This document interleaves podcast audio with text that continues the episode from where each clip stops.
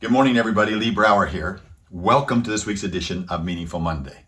I am grateful to be here and I am glad to be here. What if I were to say, I'm happy to be here? You see, happiness and happenings have the same root word. So that I'm basically saying what is happening right now makes me happy. But have you ever said, when this happens, I'll be happy? When that happens, I'll be happy? Somebody ever said to you, What will make you happy? If you were sitting here one year from today, looking back to today, what has to have happened for you to feel happy? You see, those two root words, they're actually take away from the meaning of happiness because happiness isn't something that you can that's pursued happiness is something that's pursued but the reality is happiness ensues so we're all programmed to believe that being happy is the ultimate goal. But constantly pursuing this thing called happiness automatically tells you that it's not here. It will come to me tomorrow at another time or when this happens. But comparing our lives, and the biggest challenge we have is we compare our lives to somebody else. That snapshot images of happiness that we get in social media. That's a problem because those images give people the illusion of perpetual happiness. They share the dream they have for themselves, but not the reality. And then what's interesting is we're so quick to believe that. We actually use those fabricated realities to convince ourselves that we are inadequate. And constant comparison to others can create a sense of perpetual disappointment. So, what should we do? Instead, compare yourself with where you were yesterday, your interactions with your world.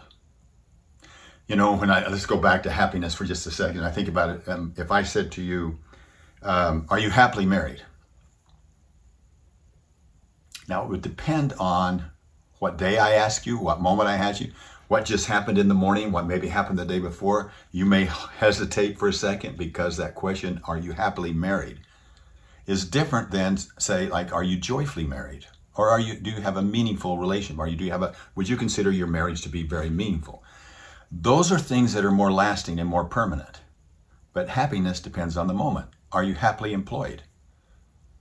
Well I, yesterday i wasn't really i wasn't really happy with the boss or i really wasn't happy i lost the deal or something. No and it's grinding it wears but i can be joyfully employed. I can tell you that i'm not always happily happy in the work that i do but it brings me a great deal of joy and meaningfulness. And that inspires me. And it's that inspiration that separates it apart.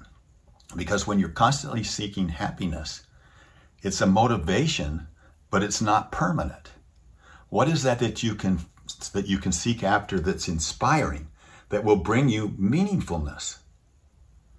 One is to live a life with integrity. That means to be balanced. Integrity within ourselves that's consistent with our values our personal values, that will generally lead to a more fulfilled life. You see, fulfillment brings the focus of control inside of us so that we have greater agency over our experience. We determine, you determine what is meaningful to you. And then you have the power to live your life in a manner that is consistent with that meaning that you long for. To constantly be inspired to get to that bigger meaning. Whereas happiness is externally driven and leaves us at the mercy of outside forces or changing circumstances that we have no control over. So I'm going to say three things. Three things will help us understand that. One is just an outward gratitude. Being able to look outward at other things, not always with arrows in, but arrows out. That will, in and of itself, give you more meaningfulness. Empowering questions. Program your subconscious mind. Can I be the answer to somebody's prayer today? Can I see somebody I wouldn't normally see today?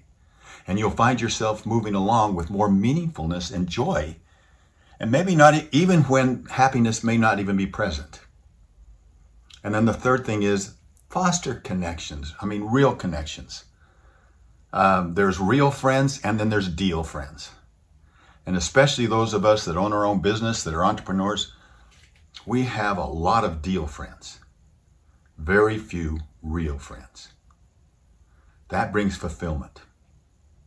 That brings purpose. That brings joy. So let's seek joy and let's take control of our lives and let happiness happen when it happens.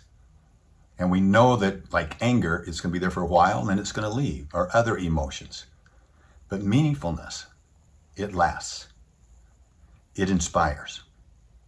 So search for that meaningfulness. Let happiness take care of itself. Have a meaningful, meaningful week this week. I'll talk to you next week. Bye bye.